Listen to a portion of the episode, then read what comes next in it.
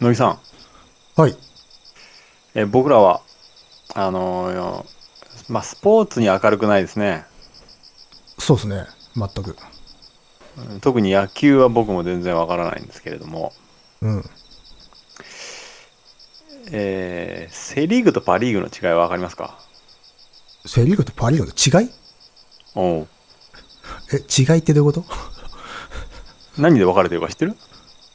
あーあ、分け、分けられてるあれ、条件あるの？あある、あるよ。へえ、なんか二つしリーグ必要だから分けましょうって分けただけじゃないの？ああ、うーん。まあ、二つ必要なんですよ。うん。チームがいっぱいあるから。うん。ああ、これは、ああ、そうか。西と東で分かれてるわけではないのか。何で分かれてるんだろうね。あ、それ、し知らない 今ね、これ見れば分かるかなと思って今見たんだけど、特に分ける条件書いてなかったわ。地理的な関係はないでしょ、あんま。ああ。じゃあ、何の略だかしは分かりますか？え、セントラルとパシフィックう。ん。うん。お お。おおって。そんな、そんなレベル？うんセントラルとパントラルだと教えられましたからね、僕は。パントラルってなんだ？知らない。パントラルって。小学生の時に吉田くんが言ったんだよ。ああ、そうなんだ。うん。セントラルリーグとパントラルリーグだって。あまあ確かにちょっと五感が同じものが2つあった方が、あの、うん、収まりはいいわなってあるけどさ。おお。じゃあ、ちょっと野球用語をちょっとですね、今、見てたんですけれども、野球用語クイズです。うん、なんで？じゃあ、乃木くんは、そうですね、何からいこうかな。振り逃げってなんだか知ってます？知ってますか？振り逃げ？うん。え？わかんない。どんなの感じが振り逃げだと思います？え？でもあれだもんな。フォアボールでもあれ振っちゃったらダメなんだもんね。うん。えーっと、そいつは、うん。あの、打ち取られるんだけど、バッターは、走者が進むみたいなこと、そいつは、ああ、振ってアウトになってるけど、うん、なんかもう塁に出てる人は進めるみたいな。うん。ああ、違いますね。だ、だろうね。絶対違うだろうなと思ったけど。こんなルールあるんだって思う感じですけど、うん。うん打者がツーストライクに追い込まれた時に、うん空振り、あるいはストライクを見逃してしまった場合において、キャッチャーがボールを正規にキャッチできなかった場合、うん。バッターは一塁まで進塁できれば、アウトにはならない。あー、なるほど。へーへーあ、そうい確かにあ、そういえばそれ見たことあるかも。キャッチャーがポロってやったらなんか走り出すっていう。走り出した人いるよね。ー走り出した人見たことあるわ。ああ。草野球とかで。ああ、なんで走ってんだろうと思ったけど、こういうことだったんだな。なんか儲け物感みたいなものは画面から漂ってたけど、ああ、確かに逃げてる感じはあるわ。うん。すごい恥ずかしいやりとりしてんね、これ。野球が好きな人からしたら、なんだこいつらっていう。ああ。じゃあもう一問ぐらい行こうか。うん。バスタうん。バスターー？バスター。キートン？わからん。バスター。これかっこいいですね。スターバスター？バスターか。これはバッターがなんかやるんですね。バッターがなんかやる？うん。え？わかんない。ピッチャー返しでピッチャー打ち取るとか。バントの構えを見せておいて、あ投手が投げる直前にヒッティングに切り替える。ああ、はいはいはい。ああ、見たことあるね。あ、名前ついてんだね。うん。バスターっていうんだね。じゃあちょっと最後もう一もう一個いこうか。うん。テキサスヒット。すげえ、ご、すげえ豪快なヒット。すげえ豪華。なるほど、テキサスはそういうイメージだよね。うんああ、ウイスキーをガロンで飲んでから打つとかかな。ボールを、あの、銃で撃ち抜くとかそういう。ああ、いいね。ああ、すげえ真逆だわ。うん。ポテンヒットのこと。フラフラっと上がった打球がフェアゾーンに落ちる。えー、なんでテキサスなの？いや、その理由が書いてないわ。あ、そう。野球のコートをアメリカにした時にその辺がテキサスなんじゃないですか？あ、その、位置関係的なってこと？そう位置関係的に。そうそうなの？わかんないけど。まあ、フェアゾーンっていうのがどこだかわからないけどね。うん。なるほど。これテキサスヒットなんて聞いたことないけどね。うん。初めて聞いたけどね。ねテキサスヒット、実況でも聞いたことないし、友達とのやりとりでも聞いたことはないな。うん。乃木君はスポーツ、あーマラソンとかしないの？なんか、よく散歩してるけどさ、マラソンはしないね。走ったりはしないんだ。うん。ああ、最後に走ったのは。最後に走った？その、そいわゆる、よし、走ろうという、能動的な？うん違う違う違う。違う違う違う。乗り遅れれそうでもいいよ。あ、それは割と頻繁にあるよ。あ、そう？うん。なんか通勤してないとあんまねえなーって感じ。ああ、いや、なんか用事で出かけるときは。え、そう、走んの？うん。結構な遅れそうみたいな？いや、あの別に時間がこう決まってるわけではなくて、やっぱしここの時間の電車に乗って行きたいっていう思いがうん人より強いので。よくわかんねえ。あ、そう。えーあ、調べていくんだ、一応。何時の電車みたいな。あ、ちょ、まあ直前にね。うん。おー、そうか。うん。いや、ほら、なるべくね、こう、スムーズに行動したいじゃないですか。うん、うんそうだけどね。まああー、乗り換えとか複雑な時はなんか調べるね、俺もね。うん。ほら、前、前も多分旅行の話かなんかした時話したと思うんだけど、僕割と分刻みで動くじゃないですか。ああ、そうだね。ああ、なるほど。行くとこいっぱいあるからね。そう、あの、気ままな一人旅、自由であるにもかかわらず、すごいスケジュールで動いてたりとかするから、ここに20分入れるなとか。それで大体飯で失敗してるパターンだよね。そうそうそう。で、すんごい疲れて、うんん困憊して帰 帰ってくるっていう。何しに行ったんだっていう。あうんそうまあ、すきそうだね。乃木さんの旅行はね。リフレッシュしに行ったんじゃないのかっていう。うんそうね。リフレッシュしようと思ったらなかなか両でリフレッシュって難しいと思うんだけどね。まあ一番いいのはやっぱ何もしないことだからね。うん。でもなんかそうするともったいない感もね、出うんてきちゃから。そううそうそう。うん。そわそわしちゃうんだよね。何もしない旅行ってのは本当最高の贅沢だと思うよ。ああ、行って、まあ食べて、うん。旅館でくつろぐみたいな感じ？うん。ああ。行くときは、どういうとこ泊まんの？いや、大体安宿ですよ。ゲストハウスとか。ああ、そういうとこか。とか、まあ、割とシティだったらね、ビジネスホテルだし。あ、アパホテルみたいなとこ。うん。うーん。旅館で泊まんない？旅館はあんま泊まんないね。うん。泊まったとしても素泊まりで泊まっちゃうね。ああ、素泊まりか。まあ、お風呂入れるからね。それでも。うん、そうそう、そうだね。うんそれ大事だよね。そうそう。でも、あれだね。油断すると、あの、素泊まりででは終わる温泉街はある。素泊まりでは終わる。うん。あの、飲食店がほとんどない温泉街っていうのがまれにあるので。ーはいはいはい。うんで、素泊まりはダメじゃないですか。あの、ね。要はそこで泊まったところのレストランで食べてくださいよというのが推奨されているような温泉街だともう終わりますよ。そうだよね。うん。それでなんか何時間も歩かされたことあったもんね。そうそうそうそう。なるほど。まあそんな感じで、うん、野球は全然ですよ。野球は全然ですね。まあええなんか、もう、客を結構入れてるんだっけな確か。スポーツ観戦は。ねらしいですよ。うん。なるほどね。僕のあのスポーツの知識ってすごいですからね。本当に。う んすごいか。すごいですよ。オフサイドはわかる？あれだろ？飛び出しちゃった感じだろ？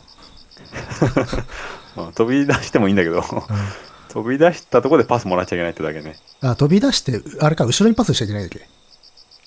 違うね。あ、飛び出して、うん。え、それに追いついた誰かがパスもらっちゃいけないってこと？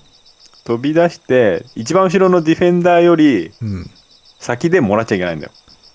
一番後ろのディフェンダーってのは相手のってことね。相手の、相手の一番後ろのディフェンダーよりも先に行ったところで、パスが出た瞬間にオフサイドになるんだね。なるほど。そうか。それを許しちゃうとみんなポンポコポンポコ前に向かって蹴っちゃうからか。そうそうそう。うんうんそうそうそう。そういうことだ。なるほどな。あ、奥が深い、ね。ただパスが出た後に走ればいいんだよ。でもそれは超人ってことでしょ。うんそうそうそう。結構そういう感じだよ、みんな。えー、うん、出した後に走るみたいな。そっか。うん。なるほどな。みんながあれか、長射程のミサイルを撃ち合うみたいな試合を予防するための、そうそうそうそうことなのね。そうなっちゃうからね、うん。うん。動かなくなっちゃうからみんな、うん。定位置で動かないみたいな感じになっちゃうからじゃない？はあ、はあは。ああ、わかりました。あまあ、うん。理にかなったルールだなとは思う。うん。うん。後々思うようになったわ。あ中学中学生ぐらいの時に。あ。あと、知恵は感じるよね。うん感じる感じる。なんかこう、先人たちのね。うん、ううんん。あ、こうやって洗練されていくんだなっていう。う。んその方がはるかにエキサイティングだからね。あうん。あ、なるほど。というところで、えー今日も始めましょう。カエサルの休日です。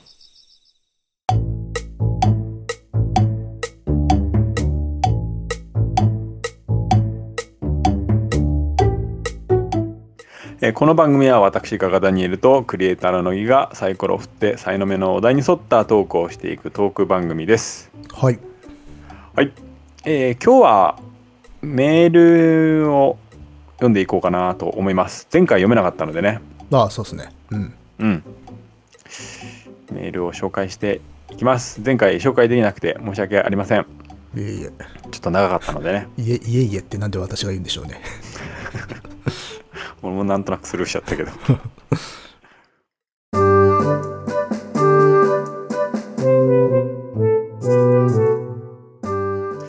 えーとメールがいただきでメールをいただいたのは、えーまずはしげやんさんですねはい。はいありがとうございます。いつもありがとうございます。えーダニエル様、乃木様、いつも楽しく拝聴させていただいております。しばらく配信がアップされてない間に過去回すべてコンプリートしました。おお、すごい。うん、ダニエルさんの「シーサニ」というご紹介が何のことかよく分かっていませんでやっとブログにたどり着いてコンプリートしましたあすいませんね本当ね、えー投稿したメールも配信で全部読んでいただいて恐縮です。どれも長いメールでしたので省略してくださればよかったのにとも思いましたがもはやメールの長い人として認識されてしまったようで しかしここからは追いつきましたので各回の感想などになるのでご安心してください。かっこ笑い。以前お二人がご紹介されていたトレインスポッティングやブレードランナーの生族、えの両方ともはお二人の感想も交えて見てみようと思い実際に見て非常に良かったと思いましたが先日のミッドウェーは点々点ちょっとお金を払ってみようという触手が動きませんでしたかっこ笑いまあ、まあ、け、けなしましたからね、結構ね。いや、でも、見てもいいと思いますよ。うん。う んあれは見ないだろう。えー全然話が変わりますが先日東京へ出張で研修を受けに行ってきました。前回の配信で乃木ステッカーやお墓の話が少し出ておりましたが研修の合間に谷中霊園を散策して徳川慶喜や渋沢栄一など著名人の箱の写真をたくさん撮ってきました。仏教式神道式など入り混じっていてなかなか面白かったです以前に中世墓の話などもはされていましたのでまた乃木さんのお墓の話など聞けましたら関東のことが不安内なのでありがたいですそれではお忙しいとは思いますがまたお二人の楽しい配信を心待ちにしておりますうん。推進お乃木さんのハードボイルド読書探偵局もなんとか追いついてん？コンプリートしましたマジか。すごい。おお。かっこラジオから聞こえる歌舞伎かっこ閉じの話をされていて階段をとんと聞かないのでデジャブかと思いました。かっこ笑い。歌舞伎なんかあれじゃないですか？あれ？ラジオから聞こえる歌舞伎って、それ、ダニエルさんが話したやつ話じゃない？ホラーのやつだよね。うん。なんか話したんですか？もし、ああ、あれかもしれないな。同じ話をしてたのかもしれないな。ハードボイルドでうん。あの、ダダニエルさんが、なんか昔聞いたことがあるっていう回談だよね、それ。そうそうそう多分もしかしたら、それの、なんかこう、なんつうの、大元？の話になってたのかもね。なんかに載ってる話なのかもね。そうなんだ俺が知りたいわじゃあうん、探してみて。嫌だ僕もね、あまりの膨大な数にね、どの回で話したのか全然覚えてない。あうん。もしかしたら出てきたかもしれない。あの、階段とか実話階段の話みたいなのしてたから。ーうんあそうなんだそうそうそう。でも多分本の話だだとは思うよ。うんうんうんうんだろうねうん。まあ本土の話だろうようん。そうかはあ、はあはあ、あありがたいことですよ。よく聞いて全部全、うん、くれましたね。そうねあそう僕のあのメールの最初の方のあのシーサニーっていうのがシーサーブログのことってちょっと詳しく説明しなかったからああ、そうね申し。訳ないですねシーサーブログ音声ファイルアップしてる大元、うんうん。まあ、あとはあれだよね。あの、アプリのなんかでも多分最初から聞けるでしょ？1回目から。あのキャスキャストボックスっていうのにしていただくと多分最初から全部聞けると思いますキャストボックスとか、うん、何らかのうんアプリではまあ聞けると思う。うんそうそうそう聞けると思いますうん。なるほどねトレーニングスポッティングとかブレードランナーとかもね全部見ていただいたということでおお素晴らしい。ね懐かしいですね。そこら辺のそうですね話はね。うん、ねトレインスポッティングって相当昔でしょ、喋ったの。あれ何年前だろうね3年前ぐらいかななんか、うん。わかんない。かもしれないね、ううんん。ブレードランナーもねえ懐かしい感じだよもううん。そうか映画の映画ね最近2人で見たっていうのはないですねないですからね。うん、うん。またやりたいなとは思ってるんですけどうん。最近は別々な感じですねうん。えーとではまああの全然メール長くても構いませんよ本当にうん。うん全部読みますしなんですかね。それをネタにしてしまうのでね。あの、題材に喋ってしまうのでね。うんあそうそうそうそうそうそう。あの、手抜きってやつですよ。ぜひまたいつでもどれぐらいでも送ってくださいお願いします。はい、お願いします。えー、次はですね、えー、Twitter の DM でいただいたメールを紹介します。はいはい。えーこちらも常連さんですね。福助さんからですね。超久々のカエサルへの質問。うんえーかつて組んでいたバンドのバンド名はどんなでしたか？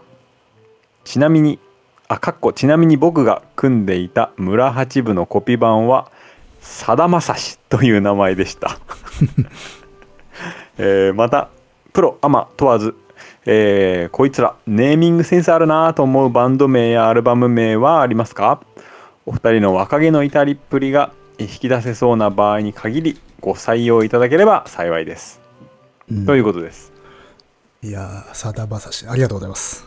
ありがとうございます。久々ですね。確かに。ええあれですね、さだまさしっていうバンド名っていうのはちょっとあの大島渚に通じるところが。ああ、そうですね。三浦淳のね、やってたね。うん。う ん人の名前使うのってなかなかいいよね。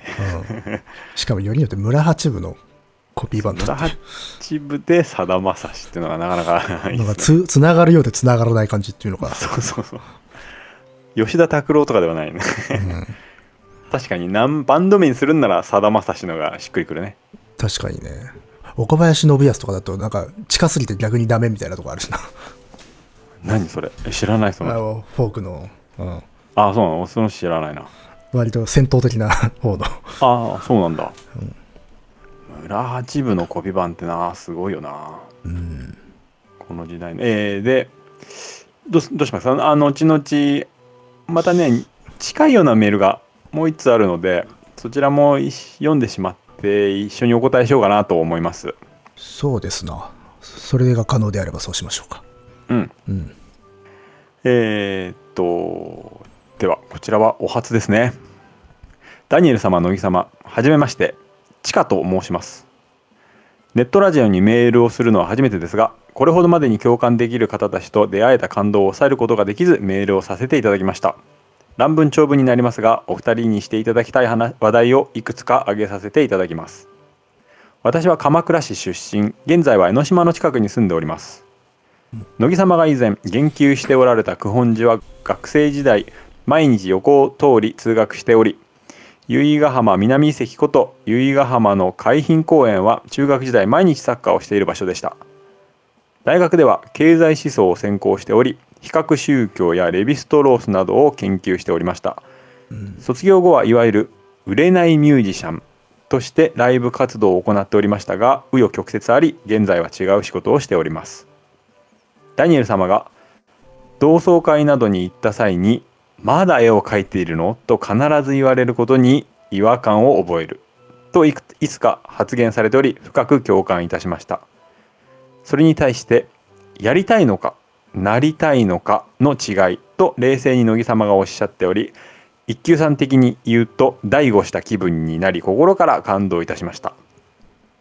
お金には一切ならず仕事の役にも立たないキリスト教や哲学音楽をずっと研究しマニアックな本ばかり読んでいる自分に対し社会のベクトルと自分の興味は大きくずれているのではないかと常に悩んでいましたがカエサルの休日を聞いて同じような変な兄さんたちがいた。と勝手な親近感が湧きました。よく「お前はサブカルや野郎だ」的なカテゴライズをされますがサブカルというラベリングをされるのが私はすごく嫌です。お二人はサブカルという言葉に対してはどのような印象をお持ちでしょうか。世代は私は少し下だと思いますが音楽の雑談も共感できるものばかりです。レッチリはカリフォルニケーションで何かを掴んだという話やミレンコリンをふとした時に思い出す。という話題は爆笑してしまいました。余談ですが先日友人とレイジ・アゲンスト・ザ・マシンは今聞いてもかっこいいけれどリンプ・ビズ・キットは厳しいという話題で盛り上がりました、その違いについて議論をしましたがお二人は若かりし頃に聴いていたパンクやメタルバンドなどで今聴いてもかっこいいと思えるバンドとこっぱずかしくなるバンドなどはありますでしょうか。またその違いは何だと思いますか。話題は変わりますが読書などの話をする際に乃木様がガルシア・マルケスを引用することがしばしばありその度に私は嬉しくなっております。ガルシア・マルケスは私が最も好きな作者の一人ですが周りに読んでいる人はほとんどおらず人に勧めるのも難しい作家だと思っております。ガルシア・マルケスは一般的にマジックリアリズムと言われますがマジックリアリズムは絵画アートでも使われる概念と思います。最初期の回で乃木様がカリガリ博士が好きとおっしゃっていましたが、えーカリガリ博士もマジックリアリズム的映画とどこかで読んだことがあります。過去あまり詳しくはないですが、過去閉じ。シュールレアリズムとマジックリアリズムの対比や、えー両方に区分されることもあるカフカなど、アート文学に詳しいお二人からマジックリアリズムについてお話ししていただけたら嬉しいです。深夜の先が入った状態での文章のため誤字脱字文章崩壊が起きていたら恐縮ですが好きな子に書くラブレターのつもりで勢いで書かないと一生送れない気がしてしまい投稿させていただきました。今後とも配信を楽しみにしております。ステッカー希望いたしますので、えー住所を記載させていただきます。ということでステッカー希望ですね。おお素晴らしいねはい、えー初めてのお初のちかさんでした。どうもありがとうございます。いやもうメールはいつでも何でも送ってくださいね本当に。熱いメールでしたね。ええ嬉しくなりますよ本当に。えっ、とたくさんいろいろと質問やらあったので、えー先ほどの福助さんのと含めてうっすね。答えしていくような形にしましょうか、そうですな。とりあえず割と近所であるという そうね。乃木さんはよく行くあたりじゃないですか？ね、鎌倉市出身で江ノ島の近くか？すれ違ってるかもしれないですね。うん本当だよね、うん。うん。えあの辺は本当にね近いですからね。ー、うん。えーまずはサブカル的なカテゴライズですよ。質問としては。サブカルやなんだっけ？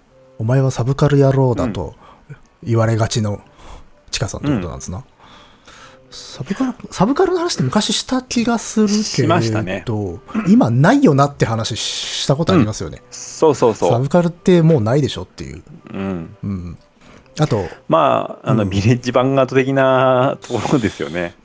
そうそう。あのサブカルあとサブカルっていう言葉自体あの語義があの、うん。いろいろあって人によってとか文脈で違ったりするんだよね。うん。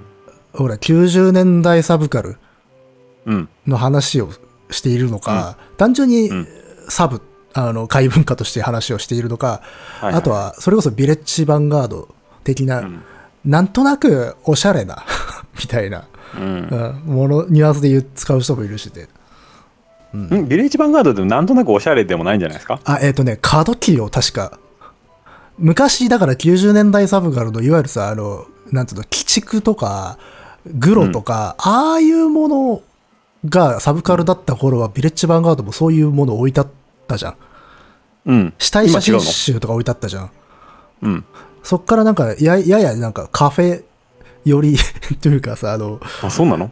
なんかボサノバの CD 置いてありますみたいなさ感じになって今ただの雑貨屋でしょ？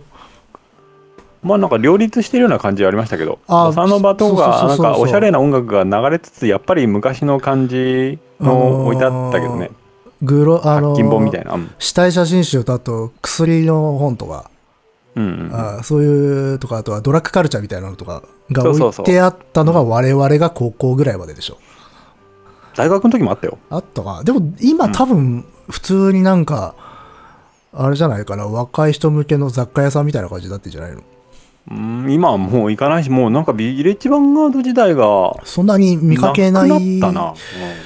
まあだからもうあれをなんかこうサブカル的な場所だというふうに考えてる人はいないのではさすがに うん。うんまあだからそういう感じで結構いろいろな意味合いがあるのでどういう方向なのかっていうところはあるよわかわからないところだよねうーん。でも、まあ僕らよりは、まあちょっと、あ、でもちょっと下か。うんでもほら、キリスト教や、仕事の役にも立たないキリスト教や哲学、音楽をずっと研究し、うん社会のベクトルと自分の興味は大きくずれているのではないかと。まあでも、単純に考えてまあちょっと他の人多くの人たちとは違うものっていうざっくりした感じってことなのかな、いやだってもううんバーストとかそういうことじゃないでしょだってうーん。とかサブカルはバーストだったけどね、結構ね。そうそうそうそう我々の世代ぐらいだと、そうそういう感じ。あ,、まあ、あとちょっと上の世代だと宝島とかになるしさ、うん。あとそれとあれかあのアングラのこともそういうふうに言ってた人いたね。ああ、そうかもしれないね。うん。アングラーカルチ昔のね。うん、舞台とかね。あのそう舞踏とかあああいうのもなんかサブカルって言ってる人はいたね、ちょっと違和感はあったけどね。うん。とかうん。野草とかあの雑誌でいううん。うんだから非常に広いんだよね。広くてうんふわっと割と恣意的に使われているので、うんいまいちね、そもそもね、なんだだろうなっていう、わ我々の方が多分イメージができてないんじゃないかなっていううん。気がしますよ。なので、現在に至ってないんじゃないっていう、うん。うんそういうものはもう、だって今、多様化していろんなものを享受してるからさ、それぞれ。うんう。ん。まあ、あれじゃないですか。でも、仕事の役にも立たないと言ったら、大体立たないですね。大体立たないですよね。うん。大体立たないですし、まあ、キリスト教や哲学、音楽っていうと、割と正当な学問なうん。気がしてしまいますが。結構、うん、王道というか、うん。あの、だって、学生の頃なんだ、レブスレビストロースース。とかでしょ、めちゃめちゃ、あれじゃないですか。正しいじゃないですか。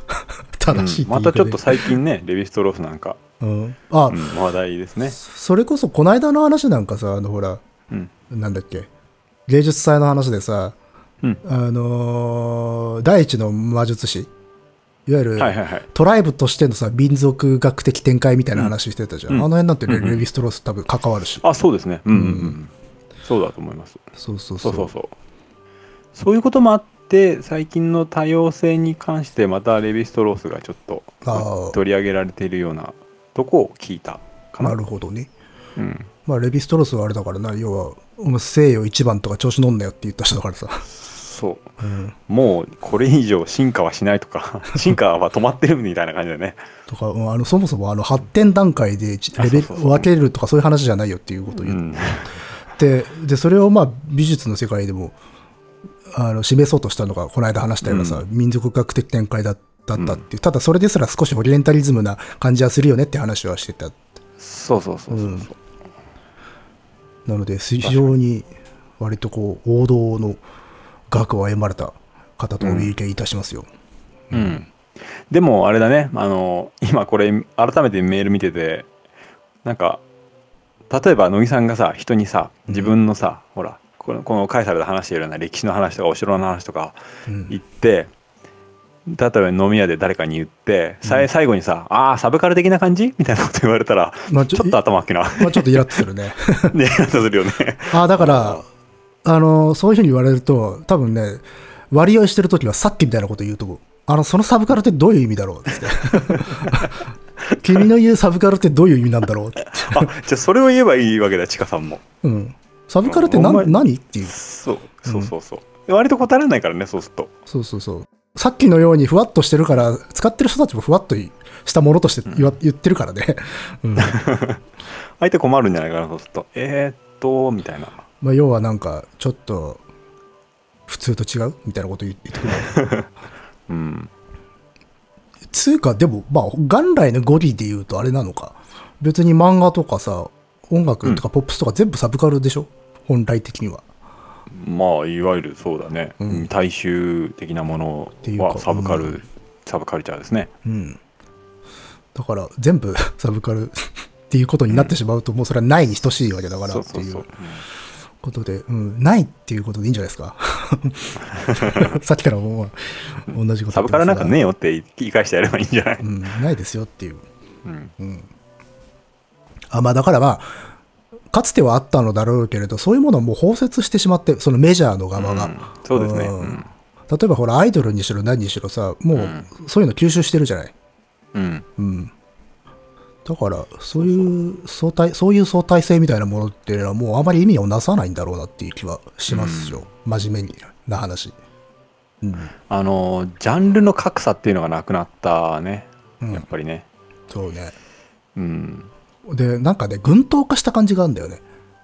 うんそうそうだね。島、うん、うん、うん。それぞれになんかあまりいろいろな島が群立しているっていう状態で、そこにあの高低差がない世界っていうか、うん。うん。前は一直線に並んでたような気がするんだけどね。うん。そそういうところってたサーブだとかさハイだとかそういう区分けってのは意味をなしたとは思うんだけど、うん。うん今こう島がこうポコポコポコポコ浮いているような時にところでそれは特にあまり意味がないのかなっていう気はうん。しますね。うん、という感じです。いかがでしょうか、ちかさん。と。えー、っとあとはこの音楽の話題です、えーまあレイジは確かにかっこいいけどリンプ厳しいっていうのはこのラジオでもしたような気が気が気すらしますよねうん、そしてなんとなくわかるよね。うんわかるわかるうん確かにでもリンプ当時としてもちょっと厳しかったですよ僕はまあ、っていうあの話は多分高校生ぐらいの時にしていた気がするな。リンプダメだよなっていう、あのまあファンねファンの好きな方に申し訳ないんだけど、当時我々そんな話をしていた記憶があります。うんうん。そうだねあのヘビーロック系でやっぱりヒップホップとこうクロスオーバーしていくようなシーンを、まあリアルタイムだったね。ね。まさに。うん。うん。レイジーとかリンプとかコーンとかね。うん。いましたねいっぱい。まあだからなんだ、質問では、若かりし頃に聴いていたパンクやメタル、うん。今聴いてもかっこいい。のと、うん。こっぱずかしくなってしまう、その違いは何でしょう？みたいなことうか。んこれ考えたんだけどうん。あの逆にこっぱずかしくはならないですね本当？うんまあ、こっぱずかしいっていう感じではないけれど、興味を失ったバンドはいますよ、そりゃ。まあ大半が興味を失いましたね まあね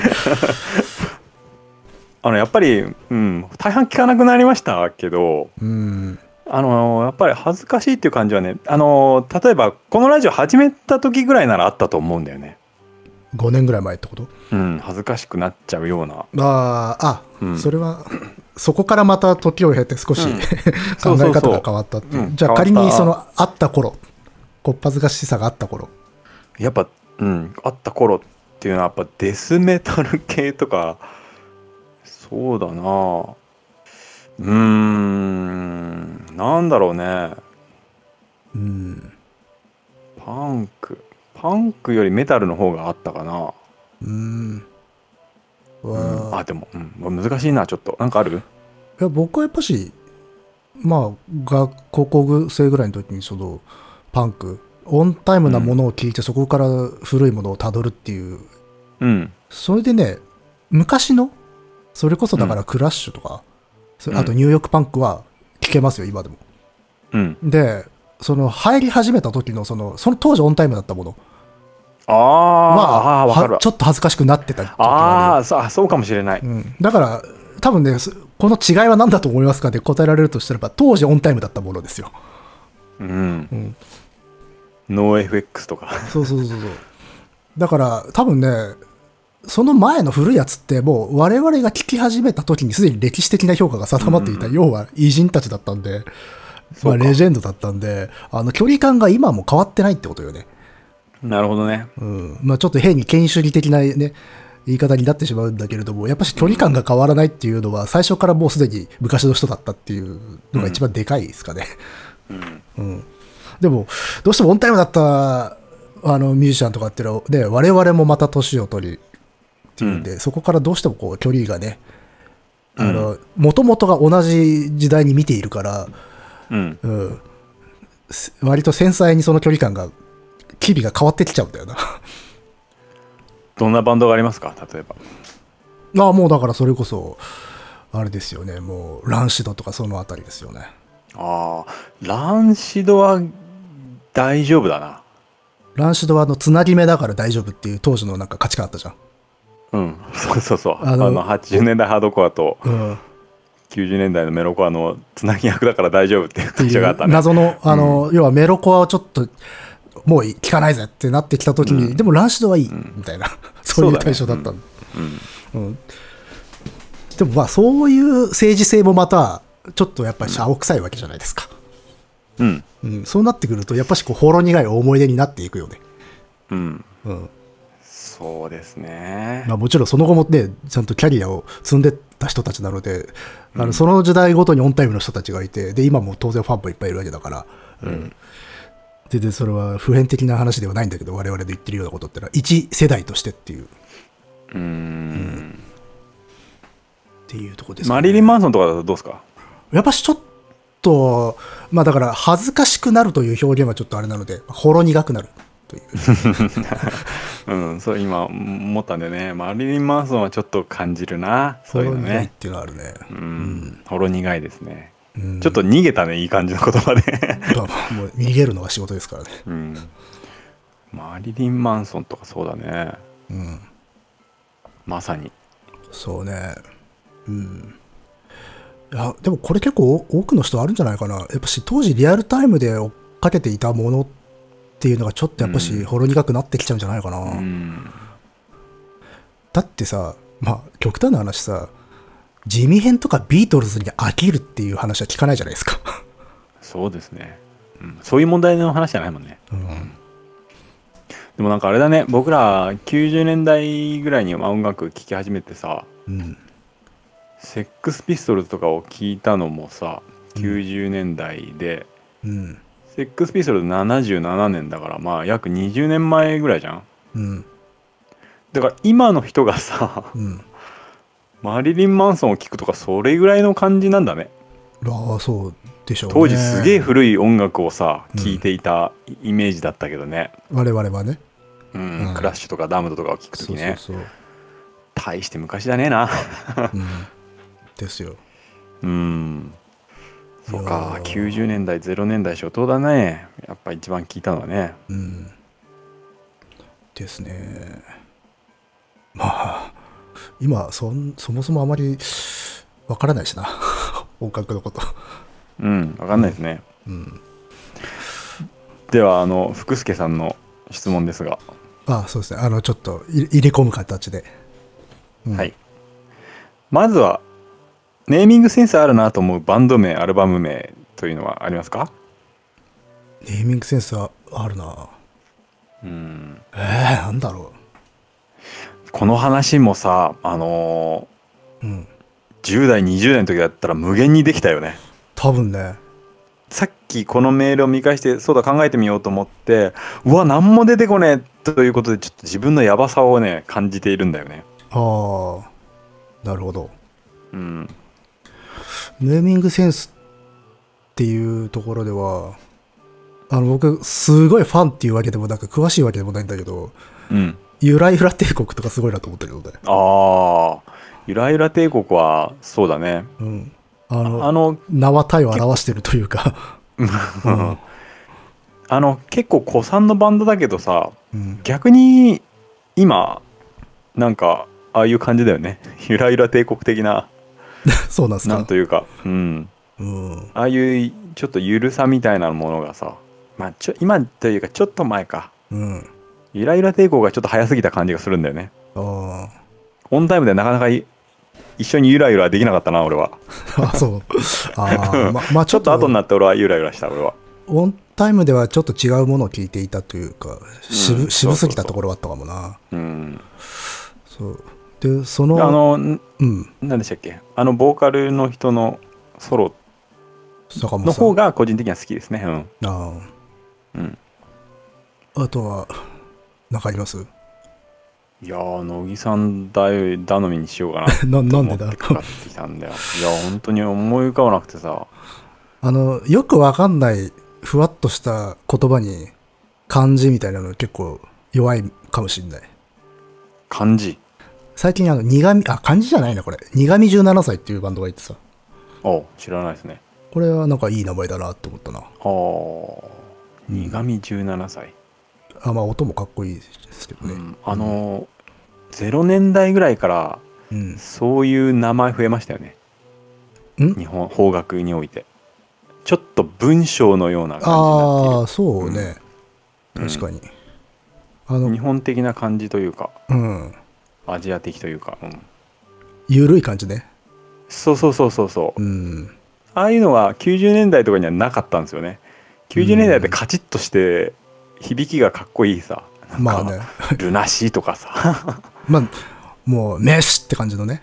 そうそうそうそうそうそうかっこいい英語をつ,、ね、つなげたみたいなさうん。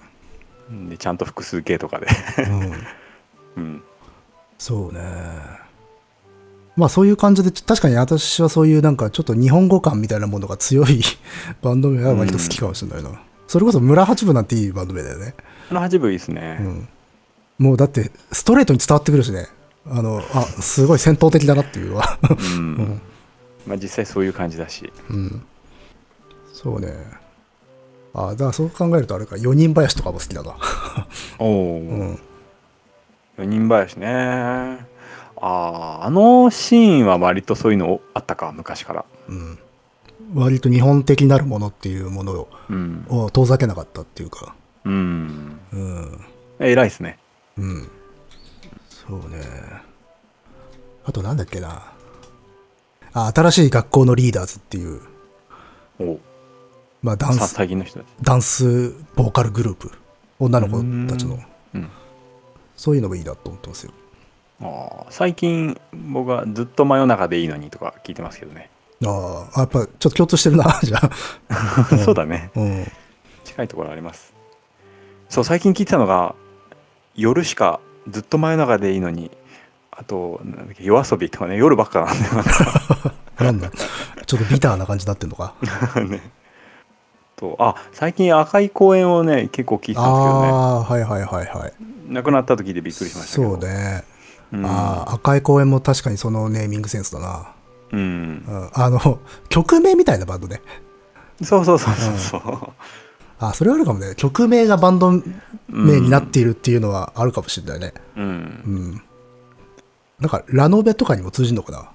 ああそうそうそうラノベがラノベってさ、もう話のあらすじとか中身をタイトルにするみたいなうんところがあるじゃないですか。まあ、結構どんちょっとどん長くなっていくやつねか過剰になってるけど、うんうん逆に言うともう、手っ取り早く中身教えてくれよみたいな、そういうなんか時代的な要請があるのかね。ああそうね。あのまあ音楽もさ配信とかが増えてからうん、始まってからサビに行くまでの時間が短くなったとかいう話を前に聞きましたね。ああ、うん。まあやっぱし、その、可処分時間と比例しているのか、うん。とにかく早く何かを伝えるっていうことに重きを置いてるんでしょうね。ね、うんで、なんだろう、面白いのは、トータルってツイッター的な短文文化みたいなものが、あの世の中に満ちていくと同時に、タイトルが文章化していくっていう。うんだから、ね名詞的なるものから文章的なるものへと、あの、両サイドから歩み寄っていってる。うんうんタイトルが文章になって、文章はよりどんどんタイトルに近いものになってる。あの、だから、中吊りの見出しみたいになっていってるっていう。その界隈をみんな行きつ戻りつしてるみたいなのが、なんかバンド名とか名前なんでしょうね。今の。ううんん。なるほどねうん。一つ謎が解けたな 解けたのかわかんないけど。確かにな。そういう感じで、だから今後ネーミングセンスっていうのも、やっぱし時代性とは離れられないところがあって。うん、うん。そうだと思うよ本当にで、どうせこういうのつけてる人たちって超プロでしょ？うんうん。多分もうメソッドがあるんだろうとは思うよ。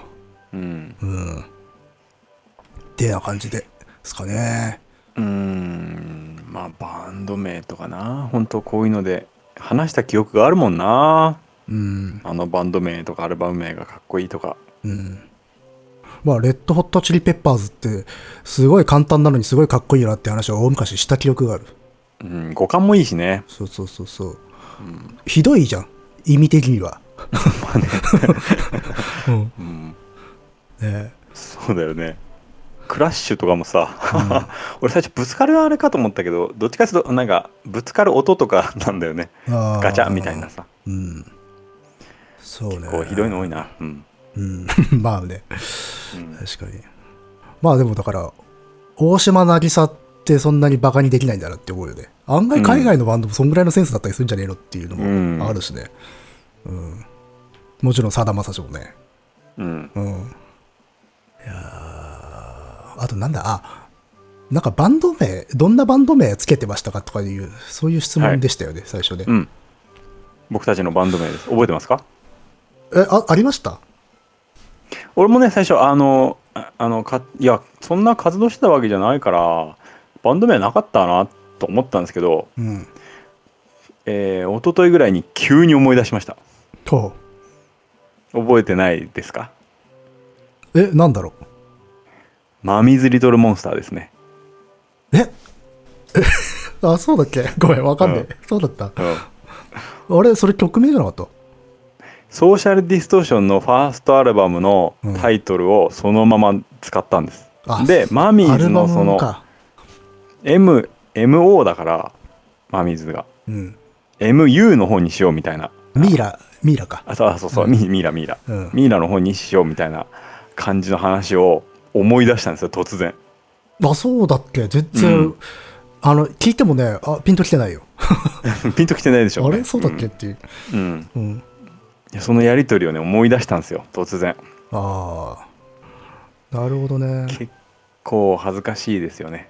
いや、恥ずかしいに決まってるじゃないか、そんな昔の。うん。だから言おうか迷った、地獄ですよ。うん、あと、あの、別でね、僕はあの、軽音楽部でね、うんもう組んでいたけれど、そっちも名前をちゃんと決めずになんか毎回違う名前でやってたな。パイロマニアックですね最初は一番最初はそれかな。で、その後ね、んなんかコロコロ変えてた気がする。あそうなんだそれこそ人の名前つけたりとかしてたよ。うーん恥ずかしいね。恥ずかしいですねうん。ネーミングセンスねえないやー、これはねでもやっぱし、センスある人たちは若い頃からかっこいいバンド名をつけてる気がするよ。本当だよねうん。確かにな。あの、庄屋っているじゃん。ほうほうほうあの古いですね あの、うん、寺田恵子さんか。はいあの、庄屋の前はメデューサだったんだよ。あそうなの？で、メデューサじゃ売れねえんじゃないかっつって、確か、うん、コンテストかなんかの前に、うん庄屋で飲んでた時に庄屋にしたとかいう話だったのかあな。本当にじゃあ庄屋なの？あれ。ただ、その話を聞いた時に、うん。本当なのかなって思った。うん。でも一応、庄ってね、あの、うん。見せる庄うん、そうそうそう、そっちにしてるから、あそこにちゃんとセンスがね、働いてるから、うん、庄屋だよね。うん。そうそうそうそう。っていうのを最近お思いを馳せたという。じゃあバンド名がもともとセックスだったバンド知ってますか？あれ？お店の名前しか出てこねえな。セックスっていう店はあれでしょ？ピストルでしょ？そうそうそうそうそう。マクマルコン・マクラーレンの、うん。あ、じゃないですねわからないですね、それは。キスですねあ、そう、そうなのか？うんそあーうキスちょっとマイルドにしたのか？そうそうそうあああれキスにしたんですよね確かねああとパールジャムは確かもともとディケンベ・ムトンボですね。あなんかアフリカっぽいね。あのあれです。よ NBA のプレイヤーの名前です。ああアフリカ系の、は結構身長の高い。あ人の名前系ね。人の名前系。人の名前系ってまああるよね。うん、まああるあるある。うん、でパールジャムですね。パールジャムはあれですね。パールおばさんの作るジャムになんか幻覚作用が入ってるみたいな。おなんかいいな。なんかちょっとあそういうのいいじゃん。あのバンドサウンドがなんとなくこう背後に聞こえてくるような名前じゃない、でもそうそう。おばさんっていうこのうん。ミスマッチが。あのねほら先住民のさうん。料理って結構入ってたりするじゃんそういうの、はいはいはいうん。はいちょっとああいうのが入ってたらしいです。宗教的な神秘体験のあそうそうそうそう。そう、甲骨をね、うん。喚起するようだっていう。そうそうそうそれでねハイになりながら小学校に行っていたみたいなあ話があって。あなるほどね。まあそういうドラマがねあるといいですよね。そうね。うん。確かに。そっかそう考えるとにあの人命系はなぜか日本では少ないのか。人命系は少ないか。いやでも海外でもそこまで多くないんじゃないですか？ほらフランツ・フェルディナントとかいるじゃん。あそっか。いやでもうんそんなああとああといる？あ日本だとアレクサンドロスってのいるか。アレクサンドロス、うん。うん。アレクサンドロス、そうだね。でもでちょっと違う。大島渚の文脈とはまたちょっと違う気がするよ。あまあまあ大島渚は明らかにあれは文脈があるもんね。うん、うん。いやいやいやいや。まあそうですね。そんな感じで。なかなかあれですよ。かっこいい名前は付けられなかったですよ、つけられなかったですね、うん、センスっていうのは。でもなんか初期パンク系の匂いを出したかったんだよね。まあ確か。あのモンスターとかちょっと勇気いるよね。使うのね。そうそう。うん。もうもう全部勇気いるけどね。今となっては、であの照れすぎてなんかすうん。すごいひ引いたやつも逆に寒いしねね引いたって。あのああ要ははいはい。木を照らしすぎたみたいな感じですか？えっ、となんかちょっと恥ずかしいから格好つけないように格好つけないようにっつってなんか変なのにしちゃうとかさ。あーそれもはいはいまあちょっと恥ずかしい。そっちの方が恥ずかしいですね。うん、傷はむしろ深かったりするんじゃんそっちの方が。うん。うん。ですね。いやさだまさしをいつ結成してたのかわからないけれどもうん。僕たちにはそのセンスはなかったですよね当時ね。そうだね。うん。そういうそういう系のセンスは。うんさだまさしってでもちょうどいいな。ちょうどいいか。ちょうどいいっていうかいやいちょうどいいか。いいいところだな。いいあのポイントだなっていうか狙いどころとしてよかったんじゃないかなって気がするけど。どっち側にも触れてない感じはするねでも。いやだって南こうせつだと狙いすぎてる感あるじゃん。うん南こうせつ。そうだね。でなんんか高高ああれ。ん？高田渡高田渡もちょっと違う気がするね。高田渡はなんか触れすぎるね、ちょっと。あのちょっと気取ってる感じがある、うん。逆に。なんでフォーク芝になってんだっていう。うん。加山雄三はどうですか？加山雄三はちょっとなんかあれかな。ちょっと恥ずかしいかもしれないな。あそっか。うん。あのほら面白でしょ感がやっぱ強すぎるよね。あそっか、うん。うんちょっとそこにされちゃう加山雄三ちょっと。いやよ要はだからすごい国民的な人だからっていう、うん。国民的な人気者っていうのはなかなかね喜劇性をはらんでるからさ。結構ギタリスト加山雄三好きなんだけどね僕は。ああはいはい、うん。いわいわゆるベンチャーズ直系の、うんそうそうそう、うん、結構好きなんだけどな。普通に聴きますからね僕は加山雄三は。ああ別にネタとかじゃなくていやいやいやうんわかるわかる。普通に好きでうん。うん。あいやあのねミュージシャン加山雄三が好きっていうのは全然わかるんだけど、うん。バンド名に加山雄三をつけるとちょっとうん。っていうのはあるね。そうか。うん。そう和田アキ子と一緒だよ。うん。バンド名和田アキ子じゃ狙いすぎじゃないですか。そうか。うん。でもシンガーとしては、ね、としてはうん。うん僕いっぱい持ってますよ、うんと。オーヤンフィーフィーだったらどうですか？あそれはちょっとちょっとイラッとするかもしれない。そうかいうん。うん。あサチモスってあれなのか？ああ、サッチモなんですかね？そうなのか？違うのかな？あでもそうなんじゃない？わかんないけど。そうだよねうん。きっとすごいでも自信だよね。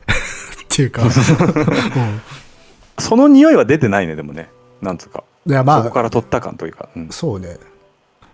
いや、音的に属性が近かったら逆につけられないだろうしね。いやつけられないよ、うん。うん、どうなんでしょうわからないですけど。ねってな感じですかね。うん、うん。続きますか、じゃあ。なんですか？続きますか、メールのあはいはいはい続きましょう。うん。う、うん、今ちょっと見失っていたようん。えーとでは次はマジックリアリズムについてですうん。ガルシア・マルケスの話からマジックリアリズムに、えー来ましてうーん僕はマジックリアリズムはてっきり僕は映画の用語なんだと思ってました正直ああ。いや、なんかね絵画の方でそんなに聞かないですよでも一応はあるんだよね。なんか、くくりとしてはあるみたいね。僕も絵画のイメージないんだけど、一応なんかあるみたいで。うんうん。僕は全然畑が違う話だとは思ってました。はあ、はあはあはあ、まあで。でもまあまあ有有名なのはまあ文学文芸の中で使われる言葉だよね。うんうんうんあのまあなんですかね、まあ、ちょっと非現実的なことがなんつうのかこう何の断りもなく発生したりしてうん。それに対して特にエクスキューズもなく、まあ、あくまで物語の一要素としてそのまま進行してしまうみたいな物語のその登場人物としては普通の出来事に近い。そうそうそうそうそう。そう、あのなんかすごいことが起きたっていうそういうリアクションもないわけだ。その世界においては、うん。当たり前のこととして流されてるんだけど、現実に置き換えたんだとしたらかなりおかしなことが起きてるよっていう。うん。うんうんうん。でもファンタジーではないっていう。そのさじ加減みたいなのをよくはいはいマジックリアリズムとか言ったりするから。うん。だからそれこそマルケスマルケスの話って僕そんなしてますかね？いやそんなにゆっくりしたような話は記憶はないですけれども僕もすごいたくさん読んでるわけじゃないですね、マルケス。うん。多分何らか、あれなのかな。関連する話題があったのかな、今まで。うん引用することがしばしばありだからへえ。どれだろう？どの回だろうと思ったけど、まあ。う んどういう回でうんあの引用したかはちょっとわからないけれどもまあでもまあ、一番有名ですよね。マルケス、マジックリアリズムで。あそうなんですか？うん。あのね、なんて言うんだろう。例えばね、うんまあ、それこそマルケスで今一番有名なのは100年の孤独だけど、うん100年の孤独って一つの家族の物語なんだよ。あの、まあ、孫とかひ孫の、いうんその一つのファミリーの大河ドラマみたいな感じなんだよ。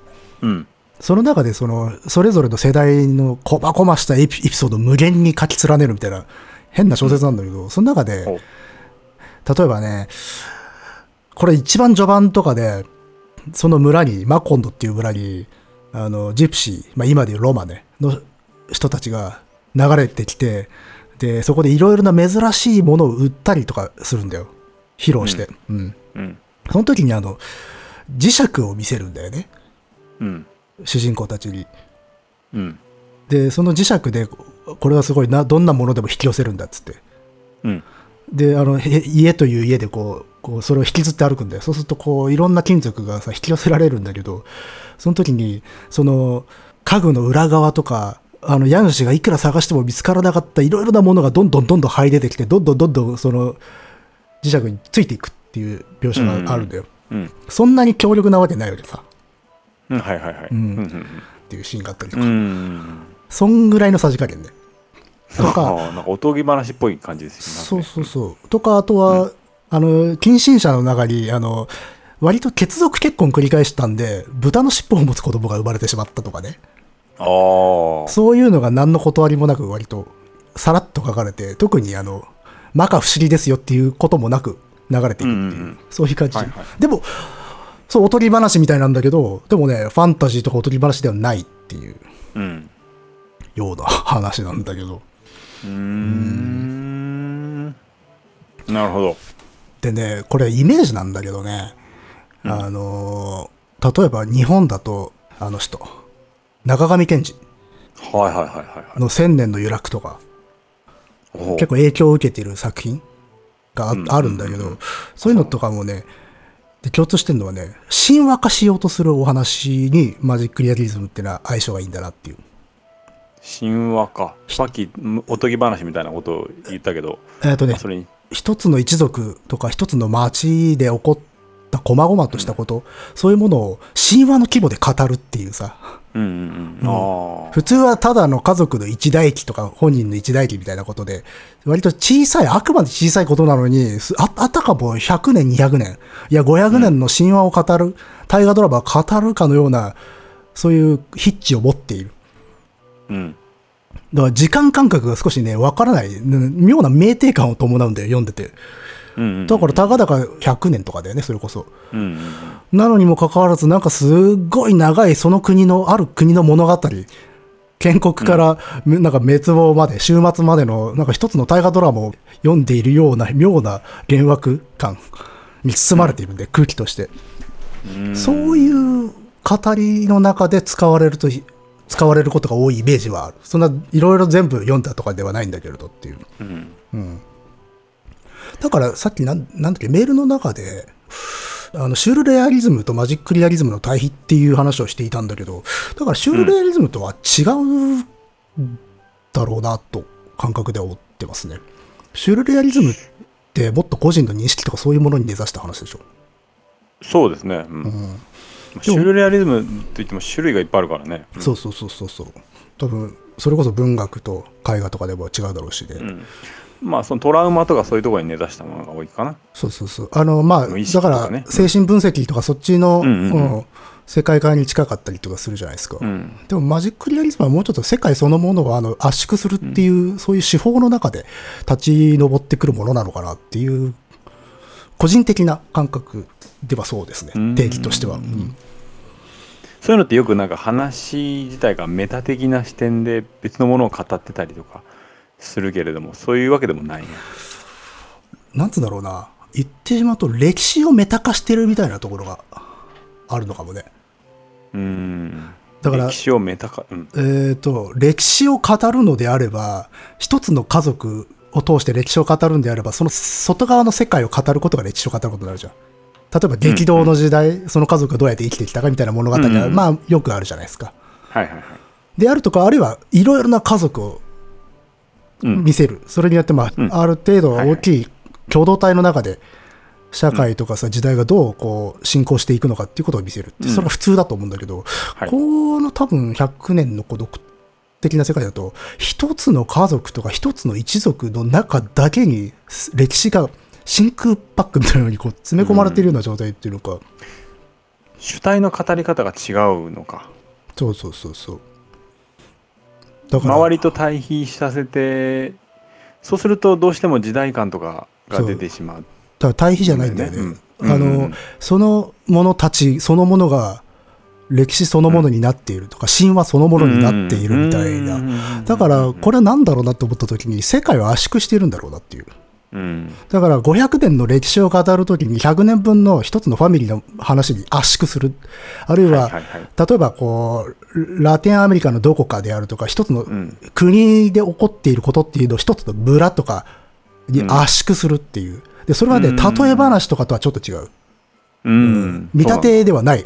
あくまで圧縮しているっていう感覚を個人的に今感じたりする。うんで、その圧縮する過程の中で、あの、マジックが起きてくるんだろうなっていう。うんうんうん要は縮められた世界なので、いろいろなことが、あの、なん事象がね、また圧縮されるわけだ。うんうんうんだから、豚の尻尾が生えているであるとか、あるいは、あの、100年の孤独だと、ちょっと体浮いたりとかするんだよ。はいはいはいうん。あの、とか、あるいはこうふ、伝染病の不眠症みたいなものがお語られたりとかするんだけど、はいはいそういうものも、まあ、ファンタジックなものというよりかは、その世界を圧縮した結果、表現されている何かなんだろうなっていう。だから逆に言えば、引き伸ばせば別の現実に存在する何かなんだろうなっていう感覚ですかね。それはある程度限定できるのなんかのアナロジーかなとかあいやあの多分イコールでは結べないあ結べないアナロジーのような感覚はあるんだけれども、それが何なのかはわからないし、しかもね、うん。それを言い当てるとか特定しようとすることはあまり意味がないような気もする。あそう。う、ん。うーん。ただな、なんかこうぐ、ぐちゃっと押し込んだ時に生まれたものだっていう感覚だけはあるんだよね。うん。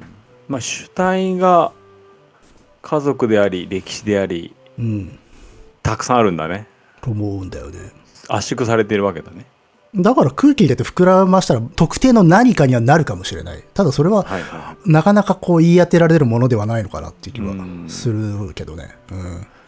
まあ映画のメタファーよりももっと広い範囲で、ていう、っていそうそうそうそう。うんまあ、例えばじゃあ、その、宗教的な体験の中で子供の体が少しだけ10センチぐらいだけ浮くっていうね、シーンがあるとしたら、まあ、んそれは、その現象だけ見たら、まあ、ちょっとありえないことが起きてる。奇跡っうんていうか、だったりするんだけど、それを膨らませてみたときに、大きい物語があるんじゃないかっていう。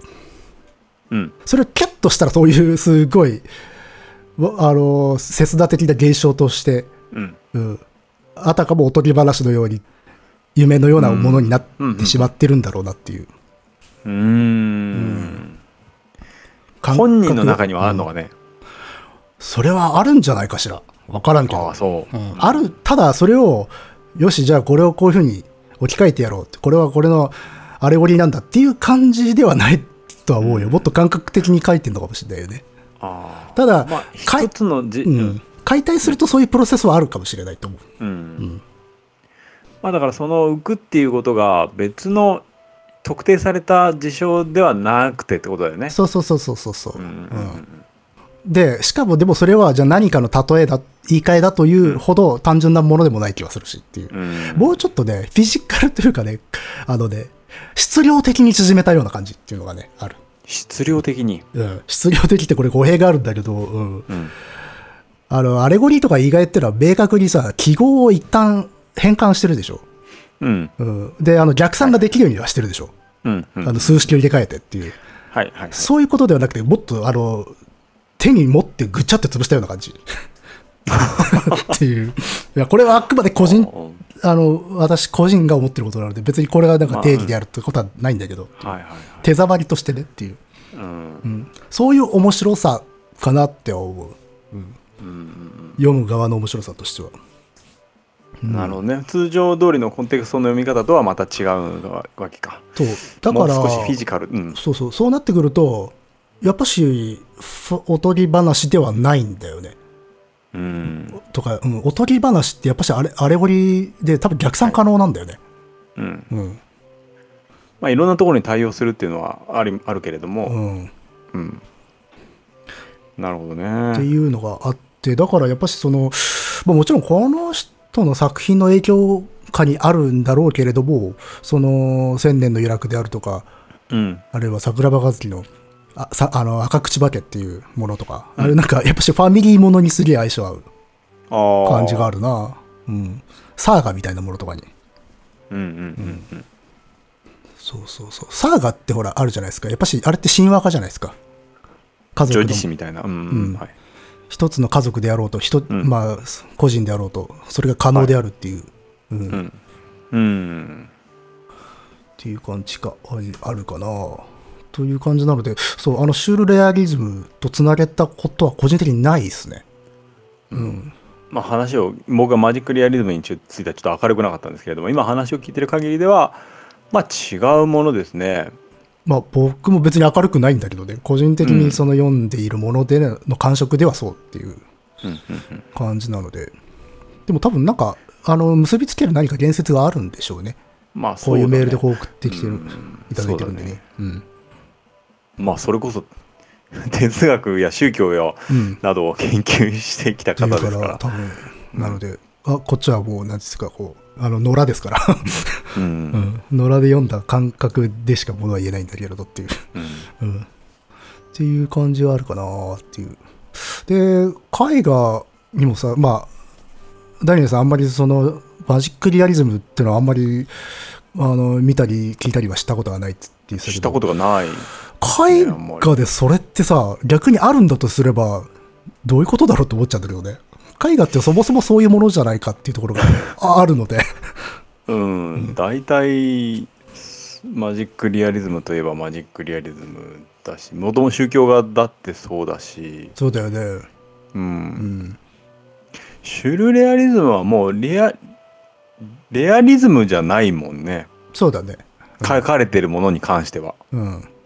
それが語るものがリアリズムだっていうことで、まあ、超現実だからね。うんうん視覚的にはまあ違いますしあとはまあ普遍的なものを語っているようでもありつつそこはあくまでも個人の無意識や、うん、恐怖とかトラウマとかに根ざしたものが大きいかなという感じなので、うん。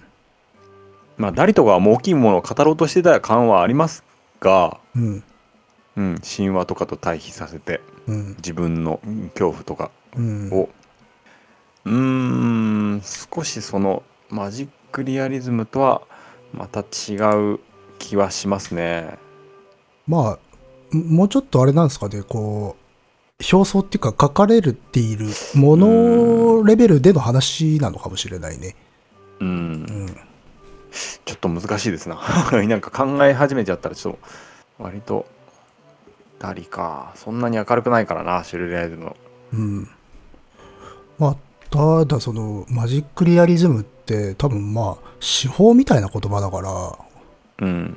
その、で、それを使っているものは、いろいろな作品にあるのだろうから、さっき言ったようなことって多分そのごく一部なので、マジックリアリズムとはっていうレベルの話では多分ないので、うん、そこはあの、うんそれ前提でお願いしますってとこですね。はいマジックリアリズムが使われてる全ての作品を多分、いろいろとよもっと読んでったら、もっと違うもの多分見えてくるだろうしねっていう。ううんん、まあでも、手法というレベルで語られることが多いんじゃないですかね。ううんん、あのいわゆるスタンスっていうか、アティテュード的なものとはちょっと違うのかなっていうう。んうん。そうね。まあ、シュルレアリズムよりももっとなんかね、乾いてる感じがあるな、感覚としては。うんうん。それはなんとなくわかります。う。ん。すごい曖昧な言い方で恐縮なんだけど、うんまあやっぱ個人の問題っていうところに なってくるのかなっていう。そうだね。うん。あのあくまでもそのストーリー上では普通なことなわけだからうん。マジックリアリズムの場合はそうね。手法、うん、それこそ手法だよね、さっき言ったようなねストーリーをストーリーテリングの上の手法なのでうん。シュルレアリズムでは確かにキーなことが起こっているいたとしてそれ自体がテーマになってしまっているので、そうだよね。しうんで、それによって現実を語ろうとしてるわけだしうんね。うんうんだからそこを捉えると違うなという感じはします。ただね、うんあとね、マジックリアリズムってそんなに実は確固としてあるのかしらと不思議に思うことはあるな。あの、要はちょっと現実とは、非現実的なことがひょいと起こるみたいな話をしたんだけど、うん。確かに自義、あの、学弁通り受け止めたらそうなんだけど、そもそも現実的なことが起こるというルールは小説には存在しないので、それはその作品ごとのリアリティラインっていうのがそれぞれ作品ごとに設定されてたりとかするから、要は絶対的な基準ってたないわけだよ。うん。うん。だからその中で特にこれがマジカルであるっていうのは何らかの基準が存在するってことなので、ちょっとね、そこはね、違和感を覚えたりはするね。うーんまあそうだねな いろんな小説でマジックは生じてるわけだからねあの、まあ、要はかなり嘘はついてるわけで。うんだから、うん。すまあ、それが、だから、は際立つっていうか、こう、目につく形で出てるとマジックだと言われるんであろうけれどもっていう。事象としてねその、うん。だから、でもリアリティライン自体は本当に作品ごとによって千差万別だから、うん。っていうのはあるかな。うんうん。まあ設定の問題ですねじゃあまあ、そうっすね。うん。うんうんまあだからそこをマジックに見せるというか、そこを浮き立たせる、少しだけ浮き立たせるという、そういうさじ加減は、うんまあ意図しないと出ないから、うんうんやっぱ書き手の意識でそれをマジックとするかどうかっていうのがあるのかもね。うんうん。まあ、と言いつつ、僕はそんなにすんごいこのマジックリアリズムが好きだとかいうわけではなく、たくさん読んでるわけでもないので、うん、読んだ範囲では思うことはこういう感じ。うん。ですかね。なるほどね。まあその話を聞いて僕が思うことはさっき話したようなあ方ですね。うん。で、あとあれか、カリガリ博士とか。うんカリガリ博士。カリガリ博士もどっちかっつったら、その、あれなんじゃないですかね。もうちょっとシュールレアリズム寄りっていうか。うんシュルレアリズム的な感じはしますね、うん。うんこの辺がじゃあ交差ポイントなのかな？そうなんじゃん。まあ一応あれってドイツ表現主義、はいはいはいうん一応くくられる作品なので、もうちょっと無意識であるとかっていう世界なんだろうとは思うけれどっていう。うんうん。まあ、カリガリが好きでしたね。好きですよ、今も。うん、うんよく話は聞きましたねうん。そうそうそう。あれは、だってちょっと不思議とかじゃないからね。全部不思議だからね。まあそうですねうんあの、わかりやすいのは、あれは背景が全部歪んでるから。うんうん。ていうか、あれがドイツ表現主義の絵もそうだもんね。あそうですね、うんうんまあムンクとかそうそうそうそう。歪んでますからね、うん。ですね。うん。てな感じですな。うん。はいはい。質問は、は一応、うんはい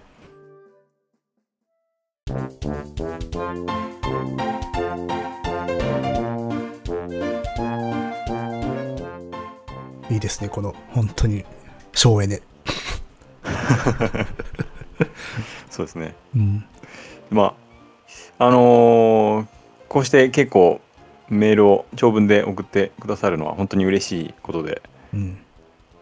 なんかやっぱり何ですかねこの方もそうだけどうん。敷居がやっぱり高いんでしょうね メールを送るということはああ、そうなのかね。そそうかもね。うん。ねそれはその気持ちは分かりますねうん。まあね。それ読読まれる時って本当ドキドキするしねあのーああ、ダニエルさんはね、あの、ラジオによくメール出してたもんね。出してましたよ、うん本当にあの普通の民放のねうん。番組ですけどそそうまあインインターネットのあインターネットかこのネットラジオうん。ポッドキャストとかはメール出したことないですけどねうん。野木さんありますか？そういうのいや、民放いや一切ないですね。あ一切ないですか、うん。僕は人にメール出したことないですね。人にメール出したことない 人類に。うん。そうか俺な受け取ったの何だったんだろうな結構来た気がするんだけどなああ、えっと、なんつうのかな。うん。公にはないですね。何がしたのテキストは来た気がするけどねうん。いやーそれにしてもあれだね。この、ん？今日送っていただいたちかさん。はい。ミュージシャンとしてライブ活動を行っておりましたっていう、うんどういう音楽やってたんだろうね。それ気になるよねやっぱね、うんほら福助さんはねあの村八分村八分だって村村八分部で、さだまさしっていう。さだまさし、うんうん。うん。そうそうそうだね。最近、して。すごいですね。うんなんかこう、経歴がすごいですね、皆さんね。ね。あなんか面白い。なんか大学で研究しているうんとか、うん、ほんとほんと。大学院か。うん。結構あの NHK では外録ってやってるじゃないですか。うん。あれ面白いよね。外録。外でとかじゃなくて？あ外外外で外で。今日もやってたけど。おお。銀座とかであの歩いてる人に普通のねうん。歩いてる人に話しかけて、あうん。の今まで人生でピンチだったことは何ですかとかうん。そういうことを聞くと、はいはいはいうん結構出てくるんだよねあ、ドラマが。ドラマがあるなぁとまあ、ある人の放送してるんでしょうけどね。ん？ある人のあ放送してるんでしょうけどね。でもこうしてさ送ってくれる人も結構ドラマがあるじゃないですかそうですね。うんうん。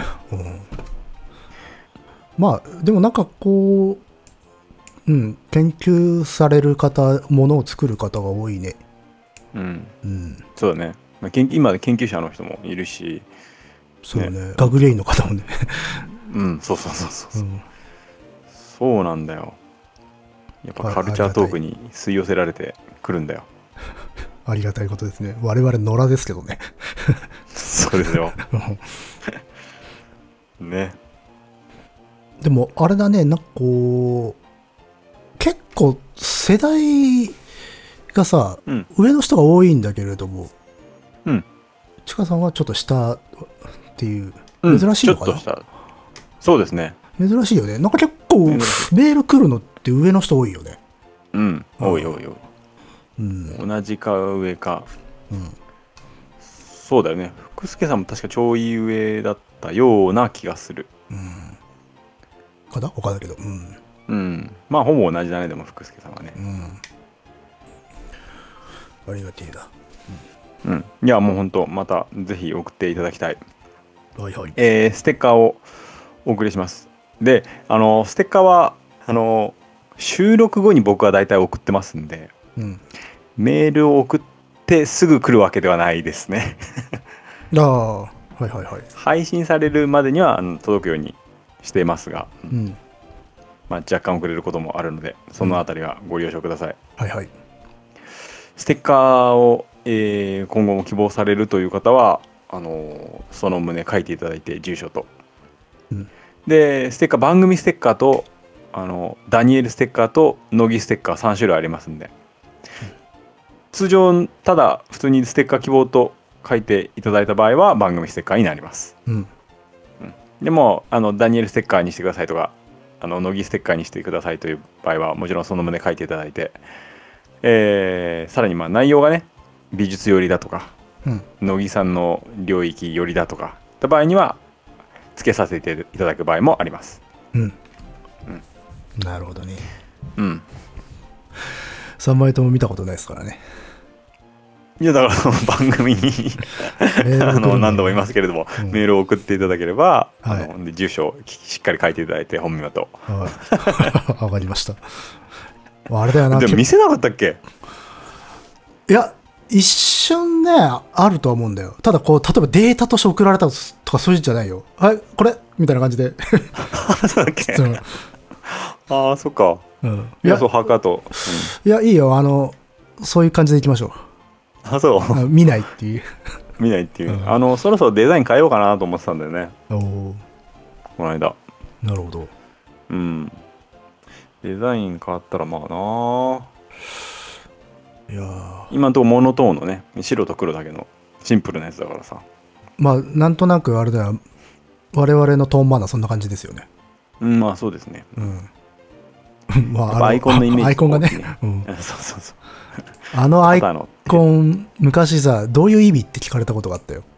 おおなんて答えたの、まあ、なんかあれじゃないのって、こう、知と技みたいなことじゃないのって適当に言った気がすおる。おーいいですね。合ってるんですか？いやまあ正直言えば何も考えてないですけどね。あ良き誤読 そう良き誤読です。いや、なんか手ってそういうイメージない？なんか、技と知っていう、知恵っていうか、ううん。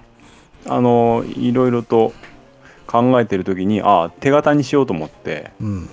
やっぱり、うん、手から作り出すみたいなうんところと、うん。であの手形みたいな後っていうことにこだわったっていうのがありますはいはいはい。なるほどな。あ、うんもしあ、その要素も入れたかったな。うん 痕跡的なこと、たどるとか、うん、振り返るとか、うん。うん、あと先人たちの語ったこととか知恵とかでもそうそうそうそうけられるし、そうまいこと言うね。俺が考えたんだけどね じゃあ、ちょっとそれを公式のなんか定義としましょう。あここで初めてあの、知と技と先人たちの記録。をまあ辿ることでありここで残すということでもあるんあそうだね、残す。これからも残す。あ、すごいね。そうそうそうあ、なんかよよくできた気がしてきた。あ まあ、かなり地味な方ではあるけれどね。そうだね色味的にはね、結構ああいう、うんあの番組でね、アイコンが並んでる中で、うわ、地味だなって思うもんね。うん、結構凝ってるよねみんなねそうんう。うん。本当にあの何分でできたかななんか2分ぐらいですよ本当に あれは本当に自分の手でやったんでしょ？違うよえあ、違うんだ？書いたのあれ？フリーだよあ、フリーか、あれ。素材か。そうだよああ最初そう自分のであのやってみようと思ったのー。うん。で一応やったんだけどうん。なんかちょっと違うなと思って試しにうんフリーでパッて見たら、うんあなんか良さげなのがあったと思ってああ、そうなんだ。へうんえ。あ、まあこれまあいいんじゃん。えとあー。じゃあ、でうん。あれは誰のものとも知れぬ手だと。そうそうそう。ん。ううん。で字体はなんとなくいろいろパッパッパッと合わせてみて、うん。これがいいかな渋めなやつね。なあなるほどね。うん。知らなんだわ。うん。5年ぐらいやってる時初めて聞いたよ。そうだね。あでもあれからどうやって作ったってのは過去に聞いたことあったかな？意味は聞いたことないよな多分な。ない、うん。いやどうやって作ったも聞いてないんじゃないかな。聞いてないか、うん。うん。まあ、番組名の由来も聞いてなかったんだからねずっとね。うんそう、うん。ちょっとずつ明らかになっていくね。番組はね何回かあのあれか。つぶやいてくれたんだよね誰かがね。ああそうですね。リあのリリスナー様がね、うん。そうそういうことなのではないかっつって。うん。